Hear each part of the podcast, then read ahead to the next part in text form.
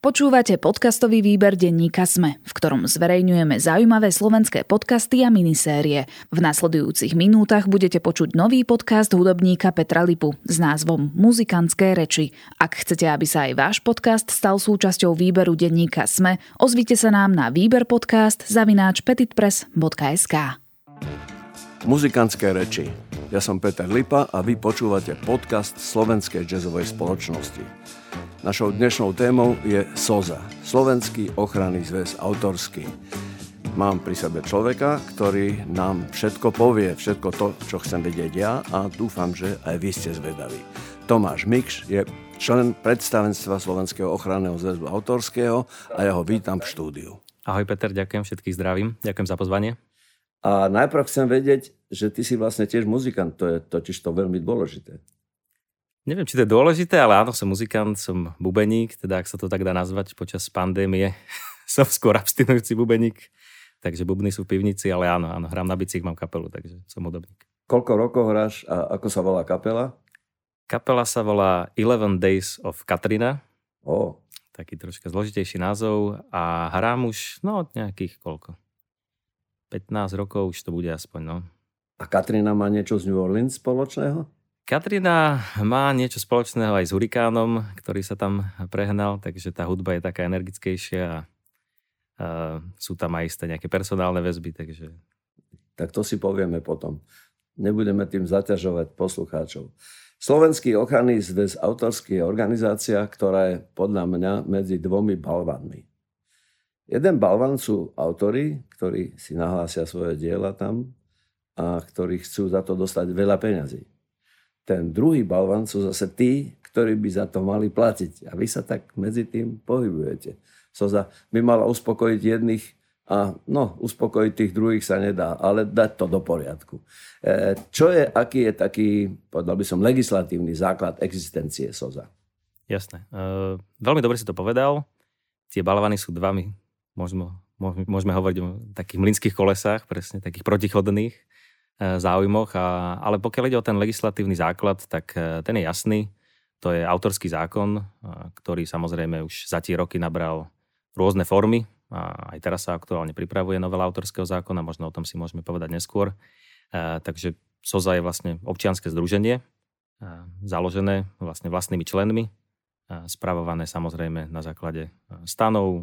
Máme všetky orgány, ktoré nám predpokladá autorský zákon, to znamená nejaké valné zhromaždenie, ktoré volí opäť ďalšie nejaké výkonné a dozorné orgány, ktoré samozrejme či už rozhodujú o tom, čo tá sa zarobí, alebo dohliadajú na to, aby to robila tak, ako to má aj podľa zákona. E, čiže vlastne autorský zákon nám ukladá nejaký základný spôsob fungovania, zároveň nám stanovuje e, povinnosti, alebo teda e, dohľad, ktorý, ktorý nad nami vykonáva Ministerstvo kultúry Slovenskej republiky ako orgán dohľadu a to nám udeluje aj v podstate oprávnenie na výkon, tak aby nemohol si ktokoľvek zo dňa na deň zakladať nové autorské zväzy, tak samozrejme Ministerstvo kultúry dohliada na ich profesionalitu, reprezentatívnosť a udeluje oprávnenia práve takým neziskovým organizáciám, občianským združeniam, ktoré všetky zákonné predpoklady splňajú. Na základe toho potom tieto organizácie môžu fungovať na Slovensku. Hej, čiže to nie je len tak hociaké občianské združenie, lebo takých je veľa, ale tí so zákonom v podstate nemajú, nie sú v zákone menovaní, že môžu vzniknúť a tá náplň, že čo môžu robiť a už vôbec nie sú potom pod ochranou. Áno.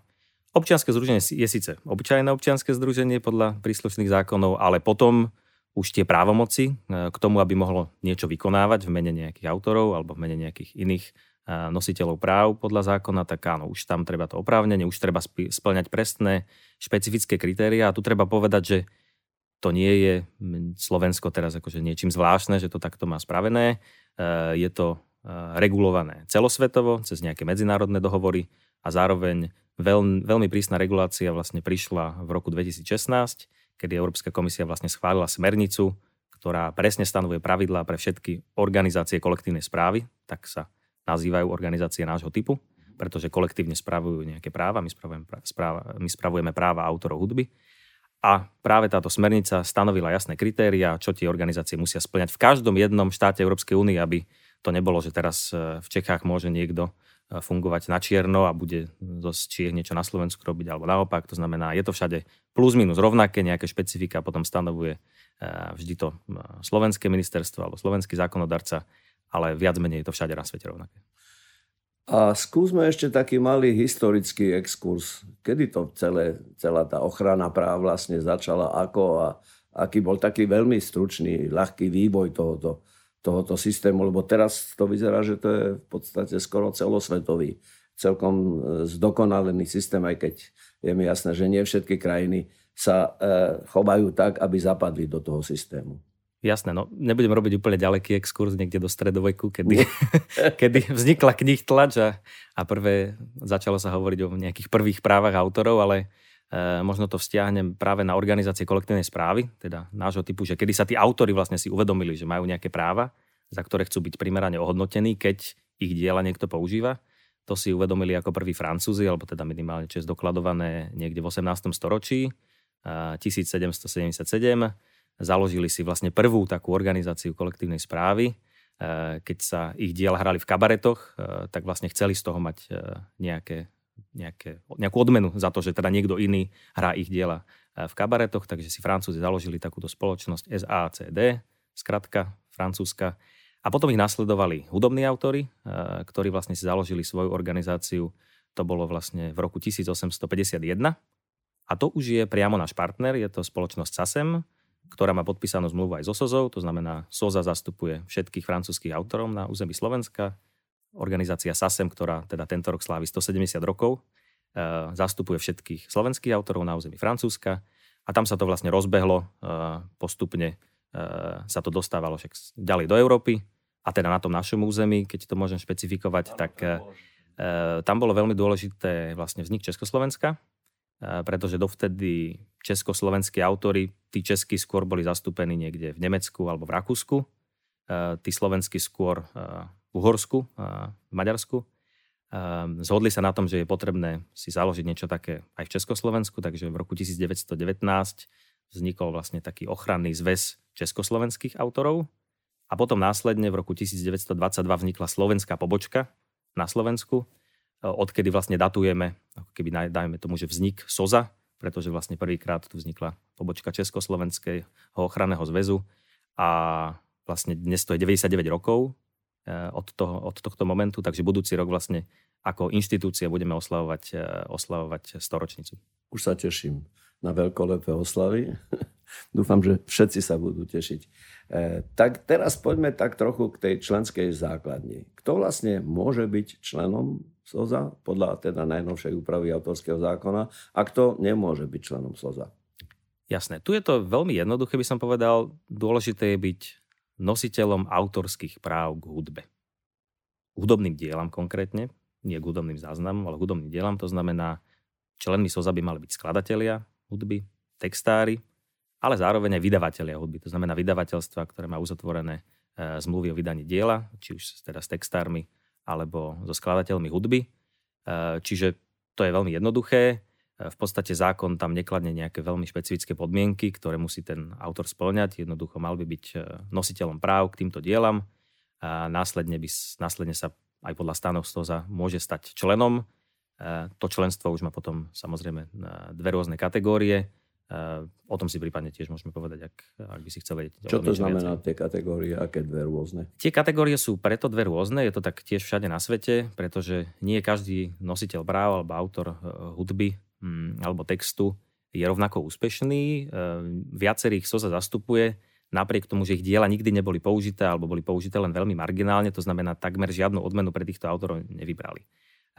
Logicky tí autory, pre ktorých bola vybraná veľká odmena alebo väčšia časť odmeny by mali mať zohľadnený ten svoj členský status aj v rámci organizácie alebo teda toho občianského združenia e, pri hlasovaní a formovaní možno nejakých orgánov a príjmaní rozhodnutí.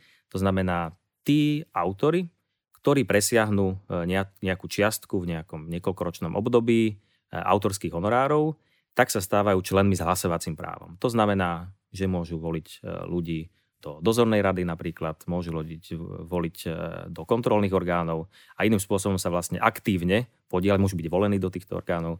To znamená, môžu sa viac aktívne spolupodielať na fungovaní organizácie. E, zatiaľ to, čo tí členovia bez hlasovacích práv, to znamená takí tí menej hraní, alebo jednoducho možno aj pasívni, že neskladajú toľko veľa diel, hej, možno majú dve, tri diela iba nahlásené v SOZA, tak tí samozrejme majú prístup k všetkým informáciám. SOZA rovnako pre nich vyberá peniaze, to znamená, nie, nie sú v žiadnom horšom postavení, iba teda nemôžu nejakým spôsobom aktívne uh, sa zúčastňovať na tom, na tom dianí a chode SOZA. Áno, ja viem, že to, tá história toho členstva, nečlenstva sa vždy menila. Toto je teraz súčasná úprava, tak sa jej držme. E, teraz ma teda zaujíma, toto boli členovia a teraz poďme k dielam. Ktoré diela so zachráni a ktoré diela nechráni. To znamená e, jednak tie, ktoré nemusí chrániť a jednak tie, ktoré už nemusí chrániť. Tiež kam mierim. Tým. Áno, áno, asi, asi mieríš niekde chráneným dielam, voľným dielam tak. E, k tejto téme.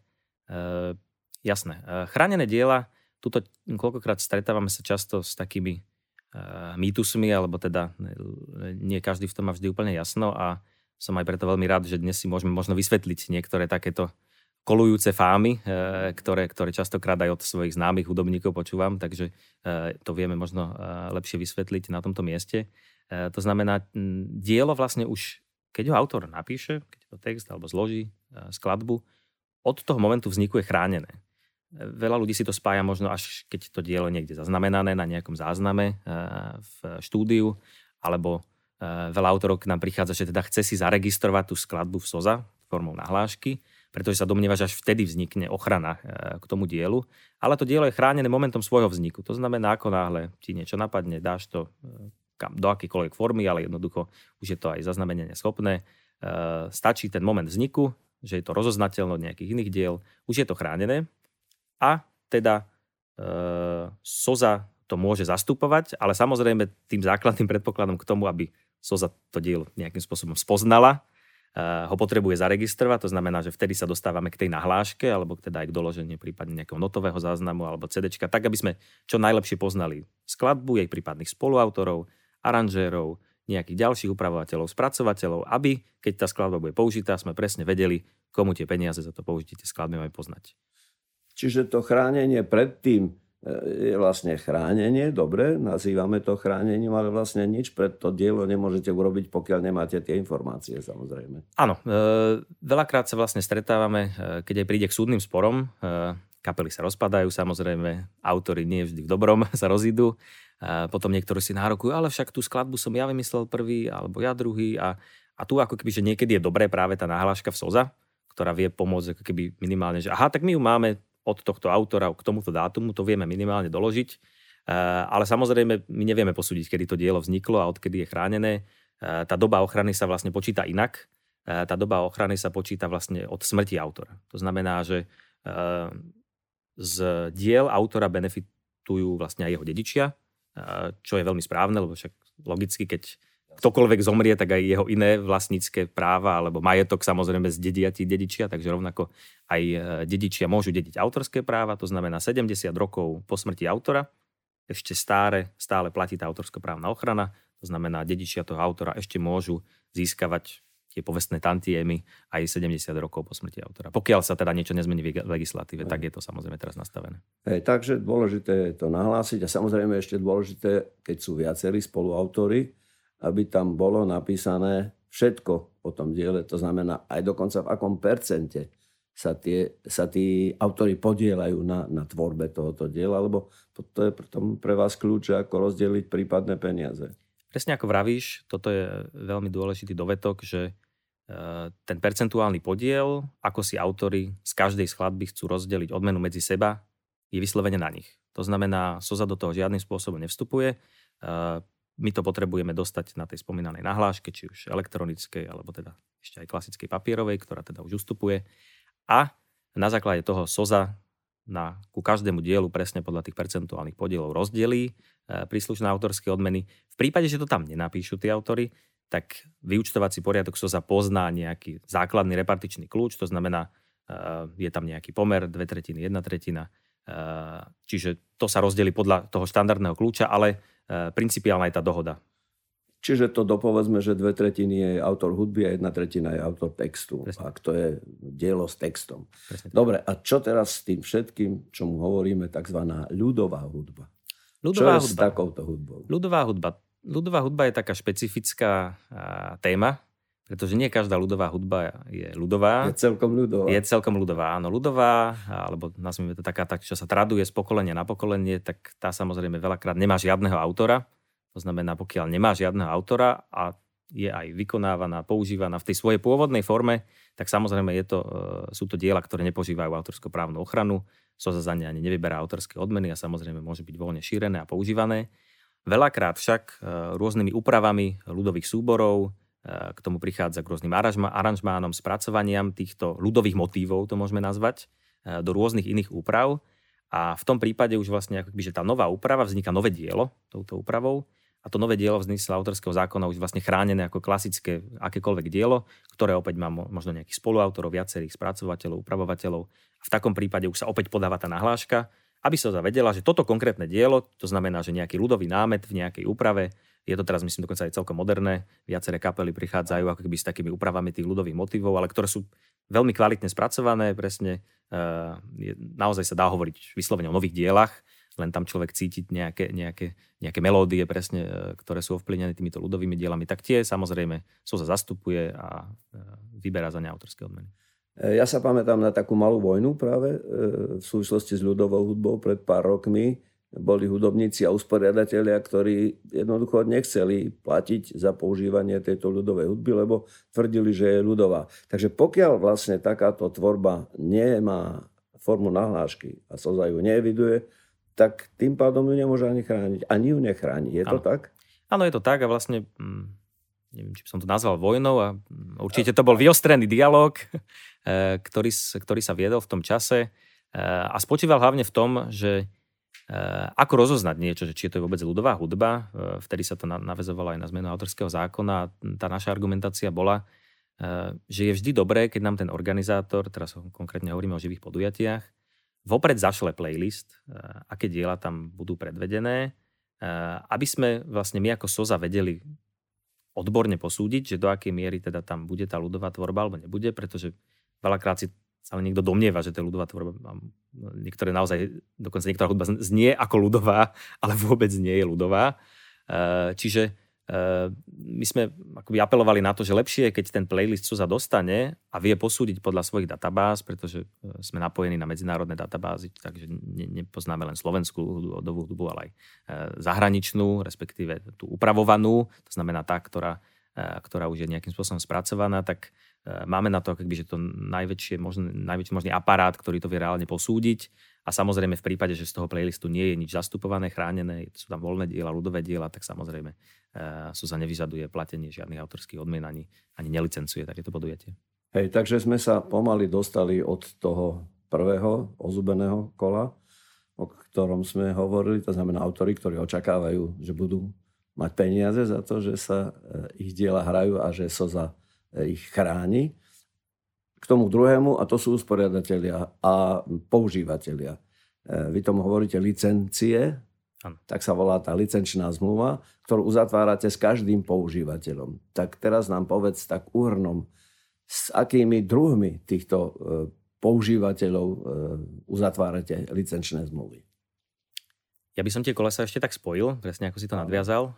Veľmi dobrý most, pretože aj veľa používateľov sa vlastne domnieva, že tí naši autory, že to sú slovenskí autory, že my tu zastupujeme nejaké stovky alebo tisíce slovenských autorov, e, tak tu možno e, zaujímavá informácia možno pre mnohých, že SOZA síce na Slovensku zastupuje niečo okolo 3000 slovenských autorov, ale ako som už spomínal, vlastne žijeme v nejakých medzinárodných štandardoch. SOZA je od roku 1970 členom medzinárodnej organizácie SISAC, čo je celosvetová organizácia združujúca SOZY, alebo teda organizácie kolektívnej správy, ako my ich nazývame na celom svete, je ich tam cez 200. A my vlastne so 100 takýmito organizáciami po celom svete, to znamená naozaj reálne každý štát, kde existuje autorskoprávna ochrana, má s nami zmluvu.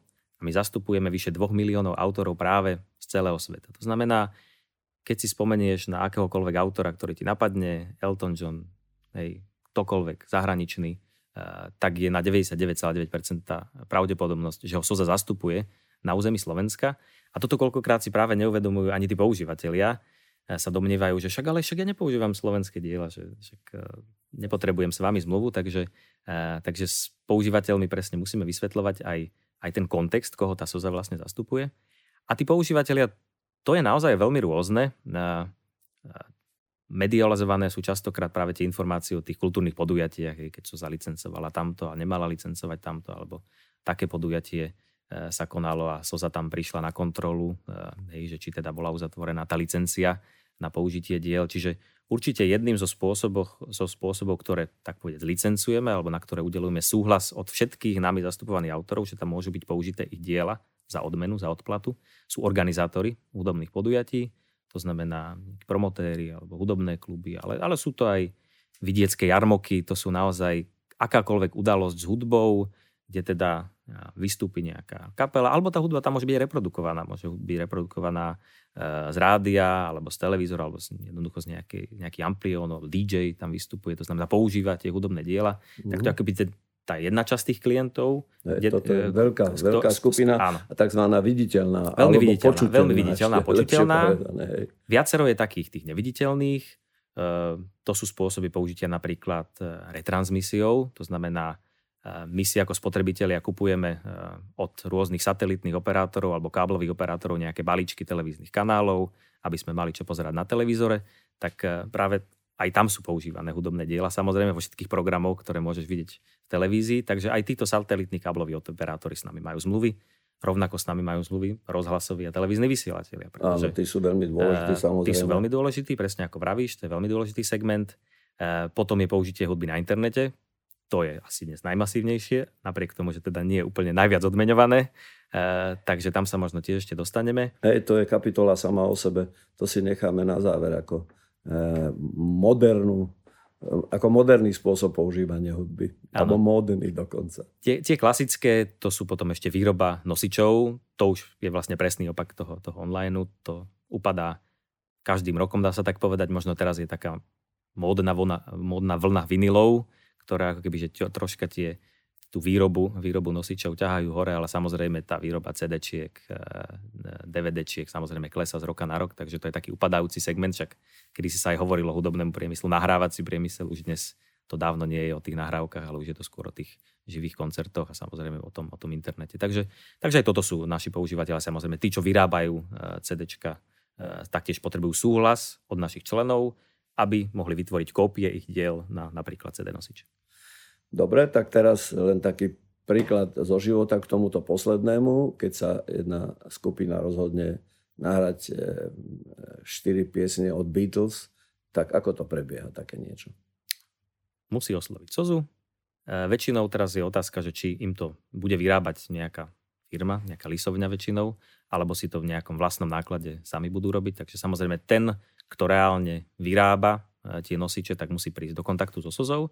A v tom je to veľmi výhodné, že vlastne nemusí teraz obvolávať Eltona Johna, jeho dedičov, do zahraničia sa pýtať, či môže a za koľko a vyjednávať.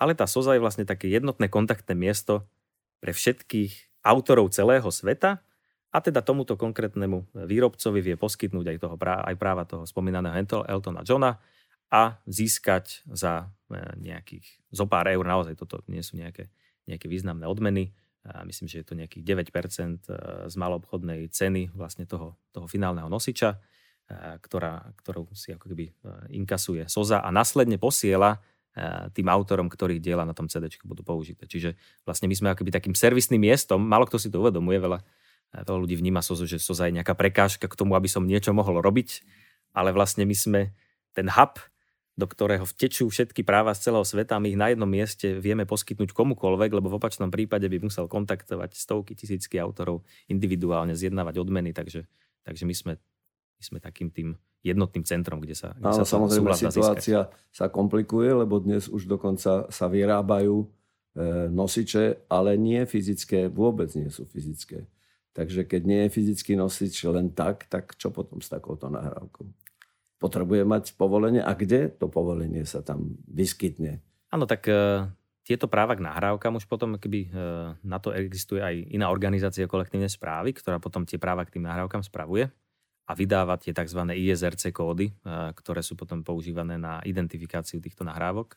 To organizáciu je Slowgram, ako členská organizácia IFPI, IFPI je zase medzinárodná organizácia fonografického priemyslu, takže opäť Slowgram je členom tejto medzinárodnej organizácie a práve má právo udelovať e, tieto identifikačné čísla všetkým týmto výrobcom nahrávok k tomu, aby mohli byť tieto ich nahrávky používané. Čiže áno, e, je to jedno, nemusí to byť samozrejme na nejakom nosiči, môže to byť aj digitálna nahrávka, ktorá sa potom ďalej šíri, ale rovnako k nej je potrebné získať príslušné súhlasy.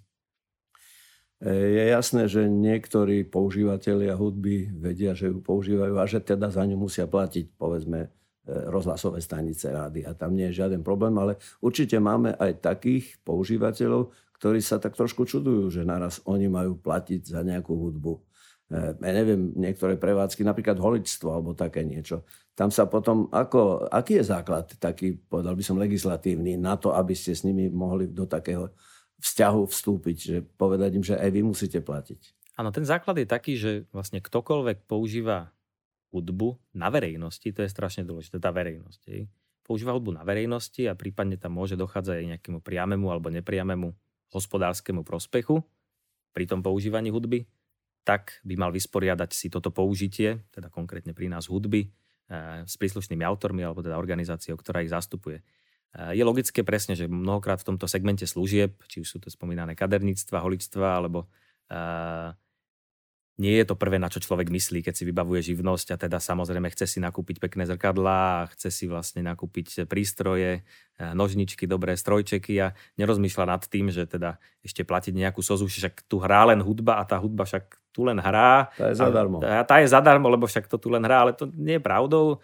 Aj eh, naši kolegovia v zahraničí robili mnohé výskumy, ktoré dokazovali presne, že tá hudba tam prináša tú príjemnú atmosféru, kvôli ktorej koľkokrát sa tam ľudia aj vracajú, že vlastne do podnikov, či už sú to aj reštaurácie, kde nebola hudba, no tak tam rinčia, e, samozrejme príbory, neviem čo, je to nepríjemné. Človek počuje, kto sa rozpráva, čo pri druhom stole, že tá hudba tam vytvára tú príjemnú atmosféru. To znamená, áno, takisto ako keď človek zaplatí za tie kvety v týchto prevádzkach, aby mal príjemnú atmosféru, tak áno, treba zaplatiť aj autorom za to, že teda vytvorili hudbu, ktorá sa tam šíri a spríjemňuje tú atmosféru. Čiže to je akoby aj ten právny, ale aj, aj, aj ten ekonomický základ. Že, že to vlastne nie je samozrejmosť, že niekde hrá hudba, lebo tú hudbu niekto musel vytvoriť, musel do toho tiež investovať nejaké prostriedky a jemu sa takýmito malými čiastkami potom vracajú naspäť e, tým používaním, pretože hudba vlastne sa stáva cennou až jej používaním. Môžeš zložiť najlepšiu skladbu na svete, určite ešte množstvo ich máš aj v šuflíku, ale pokiaľ jednoducho sa nedostane von, ani ty z toho nič nemáš, ani svet z toho nič nemá. Nemôžeme sa ani my potešiť, ani zároveň ty z toho nemáš žiadnu, žiadnu odmenu. Áno, dnes je už hudba aj vo výťahu. Aj, Áno. Na, aj na WC všade Áno. je hudba. A chcel som iba povedať, že uh, aj práve v, týchto, v tomto segmente, práve tých spomínaných holičstiev, že naozaj tu hovoríme o čiastkách, že to sú desiatky eur za rok. Tá suma na nejaké bežné kaderníctvo je 27 eur za rok. To, čo platí príslušná prevádzka SOZE, čiže tu nehovoríme teraz o nejakom, hej, ako sme sa dozvedeli veľakrát z médií, vypalovaní alebo vydieraní alebo nejakých astronomických čiastkách. Keď si to rozdelíme, že to je ročná čiastka na 12 mesiacov, tak to hovoríme o nejakých 2-3 eurách na mesiac, čo ten príslušný prevádzkar platí za hudbu, čiže to zarobí jedným ostrihaním človeka alebo jednou predanou kávou v Bratislave úplne veľmi rýchlo. To znamená, že naozaj to nie sú nejaké... To sú to malé čiastky, ktoré sa ale zbierajú, sú za má tisícky, desiatky tisícok takýchto licencií drobných, ktoré pre tých autorov vyskladajú tú odmenu. A z toho je potom ten Elton John bohatý. Áno, áno, ten, áno, ten tomu sa... Ešte sa dobre. na chvíľu vráťme e, trochu k vydavateľom. Ty si spomínal, že aj vydavateľov chráni SOZA. A ja viem, že v súčasnosti sa dejú veľké tzv. makroobchody, E, s, predáva, e, s predávaním a skupovaním autorských práv. Začalo to kedysi dávno, keď, keď Michael Jackson kúpil práva na všetky Beatlesovky. Čo toto je za biznis? Ako toto funguje? A ako sa to dotýka eventuálne sozy? Koľkokrát sú to naozaj investičné spoločnosti. To znamená, že e, tak ako niekto investuje do zlata, niekto investuje do bitcoinu, niekto investuje do práv k hudbe a preto veľké nadnárodné investičné fondy dokonca skupujú tieto katalógy pretože vedia, že toto je hudba, ktorá sa vždy používať bude. Zároveň to jej použitie bude čoraz viac ľahšie kontrolovateľné skrz obrovské online digitálne služby, hej, či už je to Spotify, iTunes, YouTube, kde produkujú práve tieto obrovské slávne katalógy veľké odmeny. To znamená, že oni si vedia dnes už vyrátať samozrejme nejakú návratnosť, čo im to prinesie v dlhodobom období. A ako sa to SOZI dotýka, je, ako sa delí ten koláč, pretože práve dlhodobo akby z toho koláča práve v tom online segmente si najviac odkrajujú výrobcovia záznamov, až potom ako keby tí vydavateľi a potom tí individuálni autory, poťažmo výkonní umelci, ktorí majú akoby ten najmenší podiel z toho koláča. A to sa teraz e, premiela vlastne možno aj svetom. E, vo Veľkej Británii určite si zachytil, dokonca bolo vypočutie týchto veľkých nadnárodných platformiem a ich šéfov Spotify, YouTube priamo v parlamente, e, pretože narážajú na to, teraz pandémia ukázala, že vlastne tie nadnárodné veľké katalógy získavajú obrovské odmeny z použitia Eh, príslušných diel alebo nahrávok a práve tým jednotlivým umelcom sa až tak veľa nedostáva. Čo je problém a čo je potom problém samozrejme aj pre, pre členov SOZE. Tak tam je možno problém tých vydavateľských zmluv, lebo všetci tí autori museli podpísať s nejakým vydavateľom a vydavateľskú zmluvu, v ktorej sa zbavili niektorých svojich práv a niektoré im ostali. Takže to asi tam bude, v tom bude asi pes zakopaný. Jeden pes je zakopaný určite tam, že veľakrát tí autory v prospech eh, či už toho vydavateľa, výrobcu sa vzdali, koľkokrát aj nejakých 100% podielov na svojich právach pri tomto použití. Eh, druhou diskutovanou témou je, že akým spôsobom odmenujú tieto nadnárodné služby vlastne to použitie. A teraz vlastne je všeobecne používaný tzv. princíp, že vyberú všetky, všetky peniaze eh, od klientov, to znamená, keď má niekto predplatné Spotify, hej, ja si platím Spotify, a ja? aj ty si platíš Spotify, výborne, nechceme robiť reklamu len Spotify, predplácajte si aj inú službu, Aha. samozrejme sú to aj uh, Apple Music a iTunes a tak, a tak ďalej a tak ďalej, nebudeme ich tu všetky menovať. Čiže veľmi dobre si to platíš, pretože uh, pre tých prémium službách samozrejme sa hradí viac autorom, takže to je oveľa lepšie, ako keď máš iba tú uh, verziu tzv. zadarmo, kde je, kde je reklama. Uh, problém však je, že všetky tieto príjmy sa dajú do jedného balíka a vyplácajú sa akoby, že tie najväčšie katalógy, ktoré majú najväčší podiel na používaniach na celom svete, akoby z tohto balíka dostanú najviac a nevypláca sa to podľa toho, čo ty počúvaš.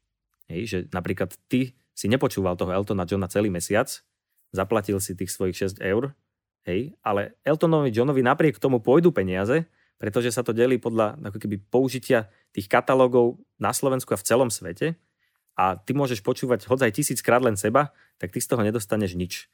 To znamená, že o tom je teraz veľký dialog, či použiť ten tzv. user-centric model, to znamená, že rozdeľovať podľa toho, čo používa ten, ten koncový klient, čiže ty, aby celých tých 6 eur sa rozdelilo na tisíc skladieb, ktoré ty si používal, alebo že či sa to má niekde e, bazénovať a riediť e, nejakými tými katalógmi, ktoré sú všeobecne používané a ten zvyšok sa rozdelí akoby možno medzi to, čo si aj ty používal, ak sa to dostalo do nejakých akože veľkých objemov, ktoré, ktoré boli tie skladby použité. Samozrejme, my slovenskí autori s tým veľmi nekomunikujeme, pretože to použitie v porovnaní s nejakými angloamerickými e, autormi je také minimálne, že to, e, o tom nemôžeme ani snívať. Ale aj napriek tomu, pokiaľ e, sledujem normálne použitie u nás doma na Slovensku, tak povedzme slovenský rozhlas platí nejaký paušál, dohodnutú sumu, SOZE, k tomu odovzdá raz ročne alebo možno častejšie jeden playlist a tam sa vie presne identifikovať, že kedy, koľkokrát koho hrali a vy vypočítate nejakou komplikovanou metódou, k tomu sa ešte dostaneme, že koľko ten autor dostane. Ale myslí, že je možné, že v budúcnosti bude také niečo fungovať aj povedzme napríklad zo Spotify, že bude možné identifikovať presne množstvo použití toho, ktorého diela a teda adekvátne, že ten autor alebo majiteľ práv dostane za to zaplatené? Uh, ja si dokonca domnievam, že konkrétne pri tom Spotify už sa tak deje aj dnes, uh-huh. uh, čo je dobrá správa. Uh, presne ako si spomínal, štandardný režim napríklad s vysielateľmi je, že teda inkasujeme za jeden kalendárny rok nejakú autorskú odmenu. Uh, každý štvrť rok uh, dostávame od nich uh, tzv. výkazy použitia diel, to znamená presne na jednu sekundu ktoré dielo bolo koľkokrát použité a túto sekundáž premietame, ktoré dielo koľko bolo hrané sekúnd, toľko dostane podiel z tej celkovej odmeny, ktorú zaplatil ten, ktorý vysielateľ. Čiže je to veľmi adresné, veľmi priame, veľmi ľahko vypočítateľné, to znamená, vieme sa dostať k presnej hodnote použitia každej sekundy tvojej skladby, napríklad aj v tom slovenskom rozhlase. Pri tom Spotify alebo pri iných službách je to o to zložitejšie, že zatiaľ čo z týchto klasických, nazvime to vysielateľov rozhlasových a televíznych dostávame milióny riadkov použití diel, to znamená, keď si to predstavíš ako nejakú excelovskú tabulku, ktorá má milión riadkov, ktoré samozrejme nejaké naše počítače spracujú a potom niečo sa robí ručne, čo, čo sa nespracuje počítačom. Tak z toho Spotify, ale poviem ešte z všetkých ďalších služieb, vrátane YouTube, dostávame miliardy riadkov. Hej. A teraz z tých miliardy riadkov my si musíme vybrať tie odrobinky použitia tých slovenských diel, lebo však presne ako si hovoril, nie je to dominantné použitie. A k tomu musíme priradiť teda nejakú hodnotu, ktorú ten používateľ zaplatil. A opäť treba povedať, že to, čo nám platia tieto služby, vplyvom toho, čo som povedal, že veľká časť odmeny ide práve tým výrobcom a tým nadnárodným spoločnosťam, tak zostáva už ako keby, že nám tie odrobinky, ktoré my teda musíme ešte rozdeliť na základe naozaj takýchto miliárd použití, však aj slovenský autori, umelci majú milióny videní napríklad na YouTube, takže my to všetko musíme porozdeľovať naozaj na takéto odrobinky a potom naozaj sa dostávame do kurióznych situácií. Niektorí aj členovia, myslím, naši zavesili eh, nedávno na Facebook presne, že prišlo nám jeden cent zo SOZA, Uh, tak to nie je preto, že my si z nich chceme robiť srandu a posielame im jeden cent, ale jednoducho chceme posielať tie eh, autorské odmeny za online použitie každý kvartál, bez ohľadu na to, koľko to je. Eh, aby jednoducho prebehlo to vyučtovanie a veľakrát naozaj veľakrát to generuje odmenu 1 cent. Eh, aktuálne, aktuálne už to plánujeme vyplácať možno v nejakých väčších zlukoch, že nech aspoň 5 eur sa tam nazbiera, aby sme neposielali. A keďže je to zautomatizované, tak nás to však v podstate nestojí nič, ale, ale je to naozaj veľmi komplikované vplyvom toho množ, obrovského množstva dát a malej, malej odmeny, ktorá sa musí rozdeliť medzi to obrovské použitie. Takže, takže to je ten problém v tom online svete. Povedali sme si, že SOZA vyberá peniaze od rôznych používateľov, uzatvára s nimi licenčné zmluvy a teraz sa dostávame k tomu, to je taký veľký, veľký lievik, hej, a do toho lievika padajú všetky peniaze, teda padajú, niekedy komplikovane, niekedy jednoducho, lebo nie všetci chcú dodržiavať tie e, podmienky tých licenčných zmluv. No a potom ich musíte tie peniaze rozdeliť. Tak teraz nám povedz niečo o tom rozdeľovaní, ako vlastne SOZA rozdeľuje tie platby. Áno. E, to je veľmi dôležitý aspekt, pretože nie len e, je dôležité dostať tie peniaze tzv. do domu, ale samozrejme čo najpresnejšie ich rozdeliť. Tak. E, samozrejme SOZA zastupuje množstvo nositeľov práv, rôznych žánrov, takže k tomu, aby došiel, došlo k nejakému spoločenskému koncenzu, ak to tak môžem nazvať, pretože aj napríklad autori a skladatelia môžu mať opačné záujmy ako vydavatelia dokonca. Hej koľkokrát protichodné. Samozrejme, každý žáner hudby považuje možno tú svoju hudbu zrovna za nejakým spôsobom hodnotnejšiu, možno, že by mala dostať vyššie ohodnotenie. Takže práve preto je tiež dobré, že všetci títo autory sú združení pod jednou strechou, majú svoje orgány, do ktorých nominujú svojich zástupcov. To znamená, že napríklad dozorná rada SOZA má zástupcov za vážnu hudbu, za populárnu hudbu, zástupcov textárov, zástupcov skladateľov. A práve v tomto kontexte už historicky vždy sa príjmajú e, rozhodujúce nejaké dokumenty, e, základné dokumenty SOZA a jedným z takýchto dokumentov je vyučtovací poriadok, ktorý je presne schvalovaný e, orgánmi, či už je to teda dozorná rada 15 člená, alebo zhromaždenie delegátov, čo je relatívne také nové teleso, ktoré vzniklo až po novele autorského zákona v roku 2016, ktoré obsahuje 33 členov a tí práve rozhodujú o týchto najdôležitejších dokumentov tak, aby tam bol nájdený koncenzus medzi jednotlivými týmito sektormi, eh, akým spôsobom sa má ohodnocovať. Ale to len čo sa týka ako keby že žánrov. Eh, čo je najdôležitejšie samozrejme pre nás je, naj, je dôležité veľkosť použitia alebo množstvo použitia. To je tým najkľúčovejším momentom. To znamená, autor, ktorého diela sú najviac hrané, by mal samozrejme dostávať najviac autorských odmien ale to tiež neplatí univerzálne, pretože je veľmi dôležité, že či sú hrané niekým, kto veľa platí, alebo sú hrané niekým, kto málo platí. Lebo darmo teba bude hrať internetové rádio od rána do večera, ale zaplatí so za 500 eur za rok. Hej, tak tých 500 eur za rok pôjde vlastne všetkých tebe, lebo hrali len teba. Ale keď e, tvojho kolegu e, bude hrať Radio Express, no tak to samozrejme zaplatí inú čiastku a to znamená, to, tá sekundáž jedna sekunda použitia v rádiu Express má samozrejme úplne inú hodnotu ako jedna sekunda použitia v takomto internetovom rádiu. Čiže je veľmi dôležité aj, že kde je to dielo použité, kto ho hrá, alebo keď Uh, výborné je, keď uh, sa dostaneš ako predkapela uh, k nejakému obrovskej zahraničnej kapele, ktorá pritiahne 50 tisíc ľudí na štadión, tak samozrejme áno, aj takéto použitie je oveľa hodnotnejšie, ako keď hráš v kultúrnom dome pre 50 ľudí kde sa vyberie opäť nejaká symbolická čiastka, ktorá sa rozdelí. Čiže... Ja ťa len na chvíľu preruším taký príklad z histórie, kedy si bolo najväčším snom umelcov a nemyslím len našich, ale svetových, dostať sa na B stranu nejakého úspešného singla. Áno, áno. Lebo tým pádom sa ho predalo toľko ako A strany. To je presne tá, tá doba tých nahrávok, áno, že, že kedy si bolo dôležité dostať sa, dostať sa na ten nosič. Dnes je dôležité dostať sa na nejaký dobrý koncert, dobrú šnúru eh, k nejakej významnej kapele, takže predpokladám, všetky jazzové kapely sa chce dostať na tvoju šnúru, no. e, takže, takže to asi poznáš skôr opačnej strany. Ale aby som sa vrátil ešte k tomu prerozdeľovaniu, to prerozdeľovanie nie je možné bez spolupráce vlastne našich autorov a členov. To je možno niečo, čo, čo málo kto si uvedomuje, napriek tomu, že to je úplne esenciálnou e, činnosťou a našou, našou prácou. Pokiaľ tá administratíva SOZ je obrovská, tak tu sa ako si potvrdzuje tá občianskosť toho združenia, že priamo tí, ktorí si založili to občianské združenie, zasahujú do tej najdôležitejšej činnosti a teda do rozdeľovania odmien. No. Áno, a, a tu sa stretávame koľkokrát s tým paradoxom, že niekomu niekto povie, že tak však chod do tej sozy, však ja som dostal minule z tej sozy, neviem, 100 eur mi prišlo, alebo 1000 eur, však to je výborné, tak chod tam, no tak on tam ide teda, však lebo mu to povedal kamarát a podpíše tú zmluvu a ne, úplne nerozumie tomu, že čo vlastne podpísal, ale však je v tej soze a teraz už tie peniažky vlastne natečú. A teraz prejde mesiac, pol roka, rok, dva a stále tie peniaze nechodia. No a teraz vlastne on si uvedomí potom, keď e, zavolá u nás na reklamačné, že však, ale však ma hrali v Exprese a teraz som mal veľký hit čo sa stalo, čo sa stalo, však už tomu rozumiem, tá soza naozaj nefunguje. No lenže ten problém je, že veľakrát títo autory vlastne si neuvedomia, že tie diela my musíme poznať, musia nám ich nahlásiť, musia nám povedať, že toto sú moje diela, tak aby Soza vedela potom vybrať z toho hlásenia, povedzme Rádia Express alebo akéhokoľvek iného rádia, zase že aha, tak toto je náš autor, tak uh, tomuto rozdelíme tie peniaze, takže veľakrát to končí podpisom tej zmluvy, čo sme veľmi neradi. My potrebujeme akoby že trvalú spoluprácu, je to vlastne obojstranný vzťah, že my radi pre autorom vy, vyberáme odmeny pre nich, ale potrebujeme vedieť za čo.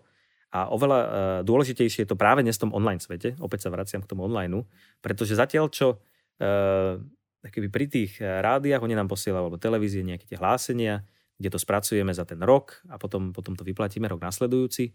Pri tých online službách my sami uh, si musíme nachádzať naše diela v tých playlistoch, ktoré nám oni posielajú kvartálne. Hej? Čiže nám teraz YouTube pošle miliardu riadkov v Exceli a my máme 3 mesiace na to, aby sme si v tom vyzobali, že čo vlastne my zastupujeme.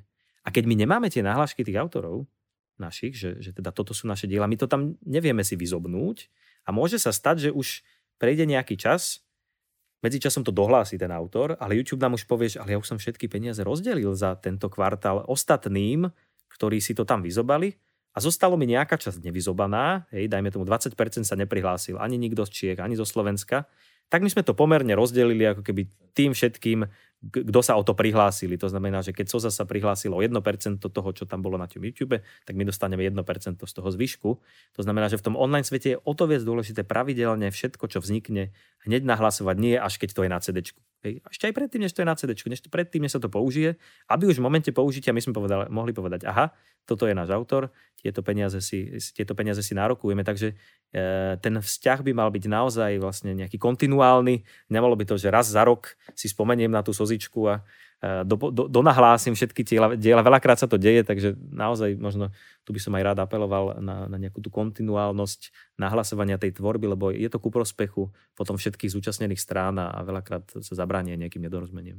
Tak väčšinou to ide ruka v ruke s tým, že keď to dielo považujem za uzavreté, eventuálne už je hotová nahrávka a idem ju zverejniť, tak ja vtedy to tak dávam. Predtým ja. si to nechávam pre seba. Takto, tak toto väčšinou funguje.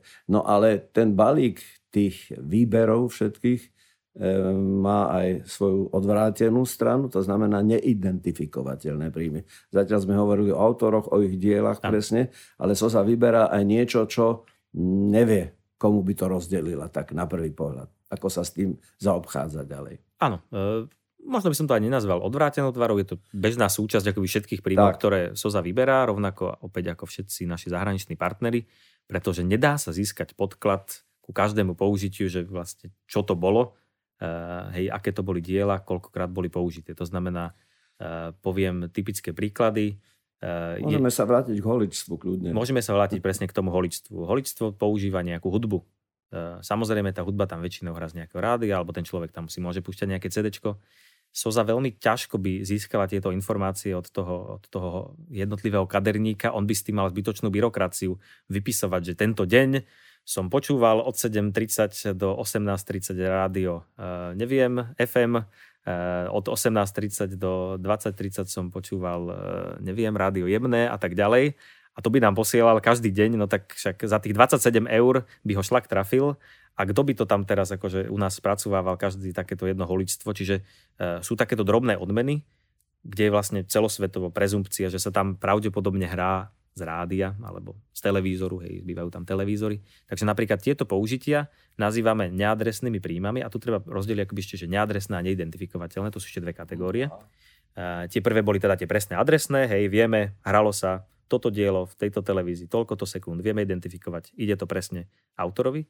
E, druhé sú tieto neadresné, to znamená, že my vieme, že došlo tu k nejakému použitiu, ale neadresne ho vyučtujeme, to znamená, že, že zoberieme všetky hlásenia zo všetkých televízií, všetky hlásenia zo všetkých rozhlasov, všetky hlásenia zo všetkých koncertov a podľa toho e, rozdelíme tie peniaze e, za to rádio, čo hrá v tom, v tom kaderníctve. Hej? Mm-hmm vlastne akoby zoberieme tých 27 eur a podľa týchto všetkých hlásení sa to rozdrobí tých 27 eur na tieto milióny použití. Môžem to Čiže tak nazvať? toto je neadresné. Použitie. Áno, to je neadresné. A potom je ešte, sú tzv. neidentifikované alebo neidentifikovateľné honoráre. To sú tie, že, e, ktoré sa vôbec vlastne nejakým spôsobom nevieme ich identifikovať, ale oni majú možno aj svojho nejakého autora. Veľakrát je to práve vplyvom toho, že za prvé môže byť príklad, že nemáme tie nahlášky tých diel. To znamená, že nám e, televízia Markíza nahlási použitie 100 tisíc diel, ale nám systém spáruje len 90 tisíc, najmä tomu. Hej? A 10 tisíc diel tam zostane ako neidentifikovaných. To znamená, že je tam nejaký autor, alebo možno tam je preklep v tom diele, že oni to zle dali, nám to nesparovalo, hej, preklep v mene autora, v mene diela. To znamená, že tieto diela my dávame na zoznam. Na zoznam neidentifikovaných diel alebo neidentifikovateľných, ktoré my normálne zverejňujeme verejne, to znamená dávame to na web, eh, je to nejaká excelovská tabulka, kde si ktokoľvek, teda kto má pocit napríklad, že presne, že bol som hraný v, tom, v, tej, v tej markíze, som tam počul svoje dielo, ale nevidel som to na svojom, na svojom vyučtovaní, tak sa tam možno nájdeš, aha, a potom možno aj zistí, že tak jasné, však ja som to nenahlásil, tak oni to nemohli identifikovať, tak teraz z tých neidentifikovateľných ja si to teda prihlásim a, a vie kľudne nám napísať, zavolať, my to, do, my to vieme ako spracovať, pokiaľ to v nejakom rozumnom čase do troch rokov od použitia, hej, aby tam nedošlo k premočaniu a vieme mu ako keby ešte spätne tú odmenu vyplatiť. To znamená, že tie peniaze máme, tie peniaze máme, sú tam odložené a keď sa o ne prihlási, tak my ich mu vyplatíme, lebo s tým vlastne počíta aj zákon. Tento režim týchto neidentifikovaných diel opäť bol harmonizovaný tou smernicou, čo som spomínal na začiatku európskou. To znamená, že všetky tieto štáty eh, v Európskej únii musia tri roky odkladať príjmy ktoré vybrali na tieto neidentifikované odmeny a takýmto spôsobom k ním pristupovať. Mhm, mhm. Dobre, a ešte, e, ešte ma zaujímajú príjmy z, od operátorov, samozrejme, to sú ďalší používateľia, určite aj s nimi sú zmluvy. A tie satelitné, to je to isté, tie sú potom neadresné? Áno, tie sa, tie sa berú ako neadresné, to znamená, keďže my nevieme povedať, že či ty si pozeral e, zrovna včera Jojku, alebo Markízu, hej, ako keby cez tú svoju káblovku.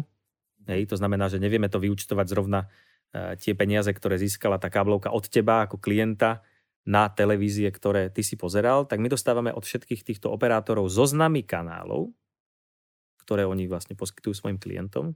A od tých kanálov jednotlivých my máme, my máme tie playlisty vlastne, čo hrali za celý rok. To znamená, že tie peniaze, ktoré vybereme od operátorov, my rozdelíme na základe hlásení od tých televíznych vysielateľov, alebo tých televíznych kanálov, eh, kde vlastne máme od nich tie hlásenia.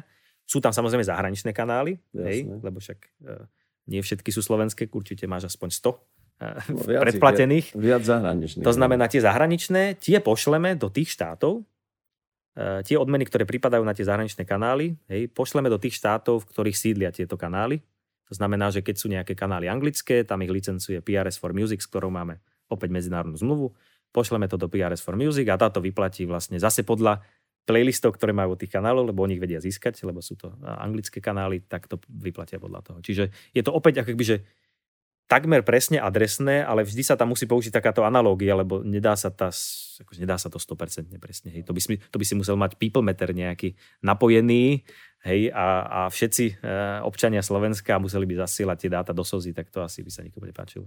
No, ešte ma teraz e, zaujíma, či náhodou nevieme tak veľmi, veľmi zhruba povedať, e, pomer použitia domácej hudby a zahraničnej hudby u nás na Slovensku?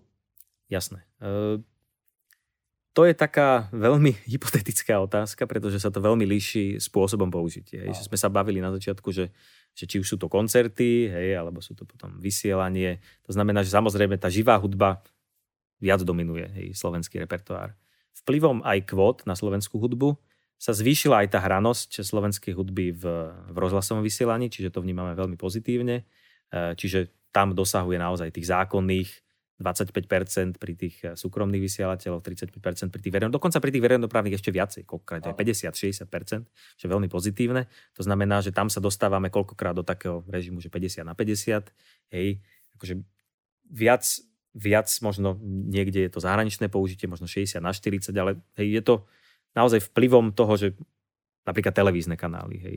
V minulosti sa preberali zahraničné seriály, zahraničné filmy samozrejme, takže e, to bolo aj 60 na 40, 70 e, ku 30 vo vzťahu k zahraničnému repertoáru. Teraz sa to tiež vyrovnáva, hej.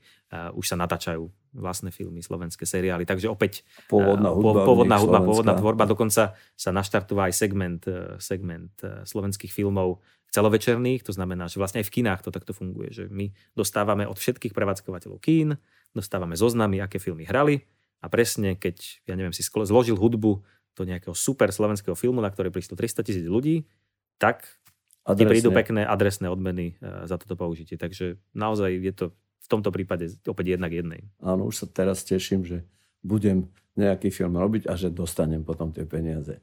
Dobre, ešte teraz ďalšia vec. E, Soza samozrejme je pod drobnohľadom všetkých autorov a tí chcú vedieť vždy jedno dôležité číslo a to sa volá e, réžia.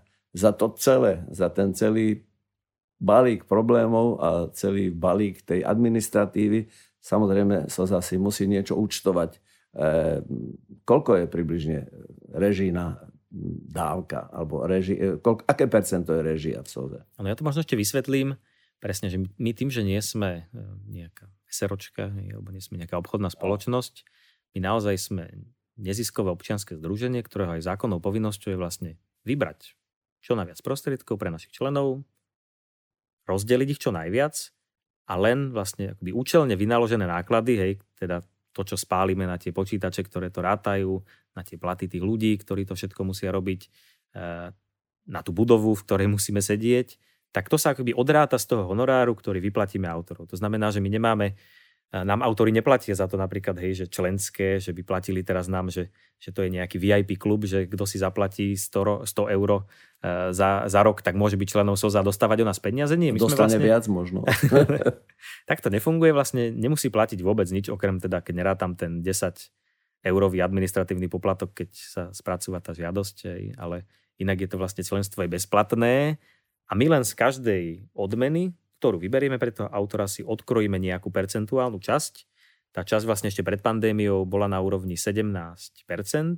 To znamená, keď to tak akože veľmi zjednoduším, tak z každého eura, ktoré sme, autori vybrali, ktoré sme autorovi vybrali, tak eh, sme odkrojili tých 17 centov. Samozrejme tiež sa to môže líšiť od spôsobu použitia, lebo niečo je náročnejšie na výber, hej, tak je tam vyššia režijná zrážka, niečo je menej náročné, takže je tam nižšia režijná zrážka. Ale tá priemerná, ktorá sa aj porovnáva možno medzi organizáciami kolektívnej správy zahraničí, je 17%. Teraz prišla pandémia, logicky príjmy významne klesli. Eh, samozrejme, my sme sa snažili aj redukovať náklady, to znamená tiež aj klesli naše náklady o 5%, ale tá režijná zrážka teraz vlastne za minulý rok 2020, ktorý bol ten pandemický, stúpla na 18,5%, ale stále si myslíme, že je to veľmi dobrá, veľmi dobrá hodnota v porovnaní. Včera som zrovna uh, si pozeral, zverejnili výročnú správu Maďarska, naša partnerská organizácia Artisius, tak oni vlastne v pandémii Eh, mali 19, myslím, celá 7% režiu, čiže znamená, ako by, že Soza je v vodzkách lacnejšia.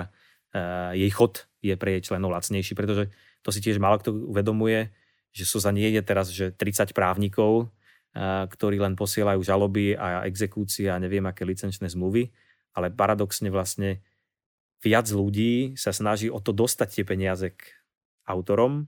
Hej. Keď zoberiem napríklad všetkých aj, ajťákov a všetkých tých ľudí, ktorí dokumentujú tie diela, zaraďujú presne, tak to je cez 20-25 ľudí a možno tých ľudí, ktorí sa snaží dostať do peniaze, peniaze do domu je okolo 20, je, akoby, čo je ten licenčný odbor, ktorý uzatvára zmluvy. Čiže, čiže naozaj vyžaduje si to množstvo ľudí, aby sa táto celá administratíva spracovala. Naozaj hovoríme o desiatkách tisíc zmluv a skrz ten online, tých miliardách riadkov, ktoré treba spracovať, tak to je naozaj, že lopota. to, to nie je, že niek, niekto by si tam len od stola povedal, že tak tento dostane 100 eur a tento 200 a ideme o štvrtej domov. Ja sa teraz chcem vrátiť na začiatok našej debaty, kedy sme hovorili o legislatíve, o autorskom zákone a viem, že teraz sa chystá zase novela autorského zákona, tak čo tam bude e, o SOZE? Ako sa dotkne táto novela, alebo čo nové tam bude preto, aby SOZA lepšie mohla fungovať? Tak my dúfame, že tam bude toho čo najviac e, pre členov SOZA a preto, aby SOZA mohla lepšie fungovať. E, pretože v podstate k tej novele dochádza na základe dvoch smerníc, ktoré boli prijaté v Európskom parlamente pred už 2, 3, 2, 2 roky to budú dozadu. Obidve tie smernice mali práve zlepšiť postavenie autorov, nositeľov práv.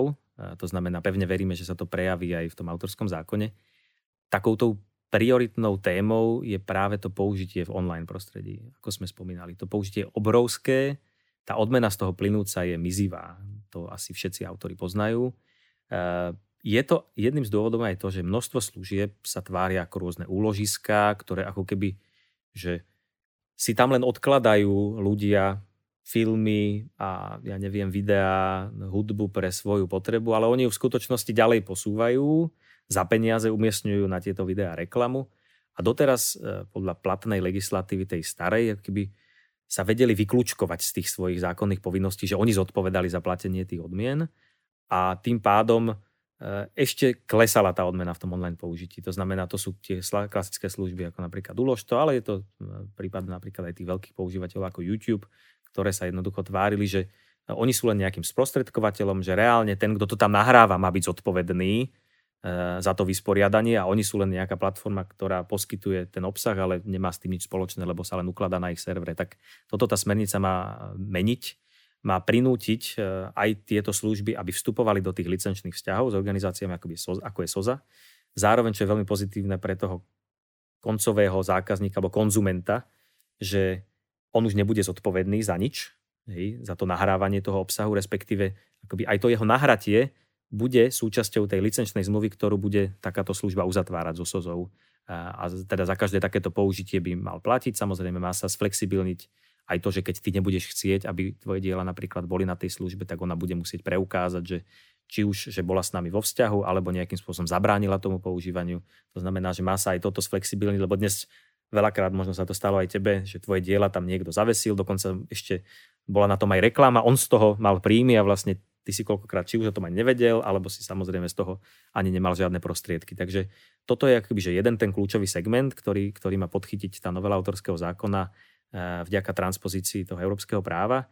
A druhým segmentom je akoby zvyšovanie odmeňovania celkovo a možno zabraňovaniu aj takým eh, bohužiaľ v našej spoločnosti častokrát zaužívaným postupom, že keď vzniká nejaké dielo, či už je to pre potreby vysielania alebo pre potreby možno aj tých nových online služieb, ako je napríklad Netflix, HBO Go a iné, keď vznikajú diela, tak veľakrát autory, ich práva sú tak povedať vykúpené. Hej, že teda tou jednou zmluvou autor nielen dostane odmenu za vytvorenie diela, hej, nejaký paušál, ale rovno dá tomu producentovi, hej, alebo tomu vysielateľovi, alebo tej, tej online službe, ktorá tiež je v nejakej úlohe producenta, všetky práva, aj na ďalšie šírenie, čo je ale veľkou chybou, pretože ty síce dostaneš nejakých, dajme tomu, tisíc eur za vytvorenie, ale to tvoje dielo môže byť obrovsky úspešné napríklad na Netflixe v Španielsku.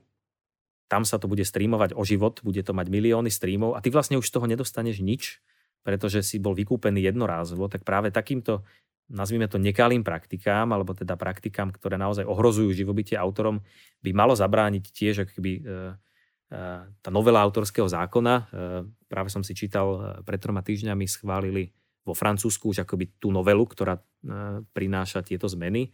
A tam vyslovene vlastne jedno ustanovenie zakazuje takéto postupovanie práv aj keby pokiaľ k nemu došlo, že napríklad ty uzavrieš zmluvu s Netflixom podľa amerického práva, ktoré umožňuje takéto vykupovanie práv, tak vyslovene tá, to francúzske ustanovenie hovorí, že pre použitie tvojich diel vo Francúzsku sa ale takéto ustanovenia nebudú vzťahovať, čiže ich neguje, zneplatňuje ich a za použitie vlastne vo Francúzsku, keď si teda Francúz, hej, tak e, budeš dostávať odmeny aj za šírenie toho diela, napriek tomu, že teda možno e, ťa niekto aj prinútil, alebo teda hej, akože dal ti na výber, buď alebo e, podpísať takúto zmluvu. Takže to by sme boli veľmi radi, keby aj takéto neduhy, možno krát, ktoré v praxi, ku ktorým v praxi dochádza aj na Slovensku, sa eliminovali, aby tá odmena naozaj bola primeraná a proporcionálna k tomu tvojmu vkladu, či už do toho audiovizuálneho diela a hlavne k tomu zhodnocovaniu v čase. Pretože to je ako keby tým, tou základnou tiež činnosťou, alebo toto, čo sa zarobí, že ona vypláca tie peniaze v čase. To znamená, že skladateľ, keď niekto niečo zloží, tak nikto mu za to nedá ten milión, keď to zloží, ale on za to tie peniaze dostáva v čase, rok po roku, pomaličky, postupne, ako sa to dielo stáva úspešným a takým spôsobom si vlastne generuje to živobytie. Čiže e, tieto, toto vykupovanie práve tomuto zabraňuje, aby si dostával v priebehu celého svojho života a možno ešte aj, nedaj Bože, tvoji dedičia ešte e, ďalšie odmeny aj, aj tých 70 rokov po smrti autora. Áno, toto je samozrejme veľmi dôležité a dúfajme, že to prejde. Ja sám sa pamätám na situáciu, kde som síce bol ako interpret, ale tiež som dostal ponuku niečo urobiť. To bol americký subjekt a tá veta bola taká, že teraz dostanem zaplatené a vzriekam sa všetkých svojich práv. Urobil som to, lebo keby som to nebol urobil, tak by si boli zavolali iného, ktorý by to bol urobil. Čiže to sú už ďalšie E, ďalšie systémy a ďalšie vzťahy, ktoré teraz tiež nemôžeme riešiť. Tomáš, ja mám pocit, že sme si dosť veľa povedali o Soze. Máš ešte niečo na srdci, čo by si ty chcel povedať bez ohľadu na to, čo sa ja pýtam? A ja som sa snažil svojimi otázkami teda zabrať čo najširší okruh problémov a informácií okolo Sozy, ale možno predsa ešte je niečo, čo ty máš na jazyku. Hey, možno by som spomenul ešte takú tú úlohu Soza, ktorá je častokrát tiež menej viditeľná, pretože nie je taká bulvárna, ako keď eh, hej, niekde uh, sa dostane soza do nejakého sporu hej, ohľadom ľudových skladieb, uh, tak uh, je tá sociálna úloha soza, alebo sociálna kultúrna, že soza vlastne vplyvom aj svojich zmluv so zahraničím, aj vplyvom, že to je organizácia, ktorá si zakladá na nejakej solidarite, má svoj sociálny kultúrny fond, z ktorého sa snaží pomáhať vlastne vzniku nových diel, snažíme sa podporovať vlastne kultúrne podujatia a snažíme sa vlastne aj teraz kompenzovať v tých časoch pandémie e, nejakým spôsobom prípadné straty, ktoré utrpeli, pretože všetci vieme, že ten kultúrny segment bol najviac postihnutým. Hej, konec koncom to ukázala aj medzinárodná štúdia Ernst Young, ktorá práve hovorila, že kultúrny kreatívny priemysel bol najviac postihnutý. Uh, rovnako ako uh, myslím, letecký priemysel, sme minus 31% obratu. Čiže Soza, veľakrát to asi aj autori pocitili minulý rok, že vlastne dostali od tej Sozy možno ako prvý nejakú, nejakú kompenzáciu alebo niečo počas tej pandémie, zatiaľ čo čakali, že s čím príde štát, tak Soza bola jedna z tých prvých inštitúcií, ktorá poskytla nejaké finančné krytie svojim členom. Hodláme v tom pokračovať v prípade, že teda tie finančné dôsledky na našich členov budú budú takéto negatívne a snažíme sa práve e, aj takýmto spôsobom či už podporiť vznik nových diel alebo e, nových podujatí a, a možno aj takouto vzdelávacou formou vlastne primeť, či už sú to naši členovia alebo akýkoľvek autori, aby sa zamysleli nad autorskými právami a nad tým, ako ich využiť vo svoj prospech. Takže snažíme sa vydávať aj nejaké materiály, publikácie, či už je to správa o hudobnom priemysle na Slovensku, ktorú sme vytvorili vlastne prvýkrát v histórii hej, v roku 2019, eh, ktorá mapuje tiež slovenský eh, hudobný priemysel, alebo eh, sme vlastne vydali tento rok tiež takú publikáciu, ktorá mapuje použitie na internete, tiež veľmi zaujímavá, takže určite to sú tiež veci, ktoré si nájde človek na našich webových stránkach a samozrejme vie sa, vie sa k tomu dostať a možno sa ho to môže dotýkať veľmi priamo, ani o tom nevie a určite to každému hudobníkovi odporúčam. Samozrejme tie podmienky tej pomoci, o ktorej si hovoril, sú nie také, ako keď to robí štát, pretože ten má celkom iný balík peňazí na to, aby sanoval to, čo sa teda stalo. A možno teda by stalo za zmienku aj to, že ako vlastne vytvára SOZA ten fond SKF, sociálnej kultúrnej pomoci, z toho všetkého, o čom sme tu hovorili. Hej, e, kde je právny podklad na to, aby mohol takto navyše pomáhať ešte e, iniciovať povedzme vznik ďalšej tvorby alebo ďalších projektov hudobných. Áno, e, tam práve ten, ten podklad sú tie medzinárodné zmluvy, tak to vlastne vzniklo, aby bola solidarita navzájom medzi medzinárodnými partnermi. Vzniklo to naozaj už niekde v 60 70 rokoch, kedy sa uzatvárali tie prvé zmluvy so zahraničnými partnermi, kedy sme si dohodli, že v podstate zo všetkých príjmov, ktoré vyberieme, či už je to napríklad pre našich českých partnerov alebo pre partnerov e, vo Francúzsku, v Nemecku, tak e, pozväčša je to tých 10%, ktoré môžu zostať na území Slovenska, ale my ich musíme použiť práve na takéto vzdelávacie, kultúrne účely, podporné, e, sociálne, kvôli tomu, aby sa tu vlastne rozvíjala tiež to hudobné podhubie, z čoho možno konec koncov môžu profitovať samozrejme aj tieto zahraničné organizácie, ale je to taký e, mechanizmus solidarity, ktorý tvorí najväčšiu vlastne časť e, tých príjmov. Vďaka tomu sme presne aj mohli nejakým spôsobom sanovať tie škody, ktoré, ktoré priniesol COVID. Vďaka tomu robíme mnohé školenia, semináre, workshopy, snažíme sa naozaj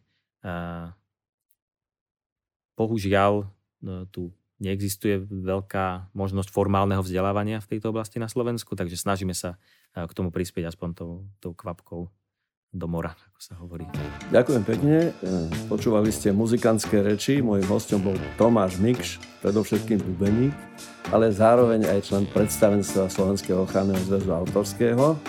A ja len chcem povedať, že Slovenská jazzová spoločnosť aj v tejto časti informácií bude pokračovať ďalej, pretože workshop, ktorý sa každoročne koná pod názvom Jazzová dielňa, prvý júlový týždeň, bude obsahovať aj jedno také sedenie, kde budú otázky a odpovede na tému slzy. Tam sa môžete dozvedieť ešte niečo navyše.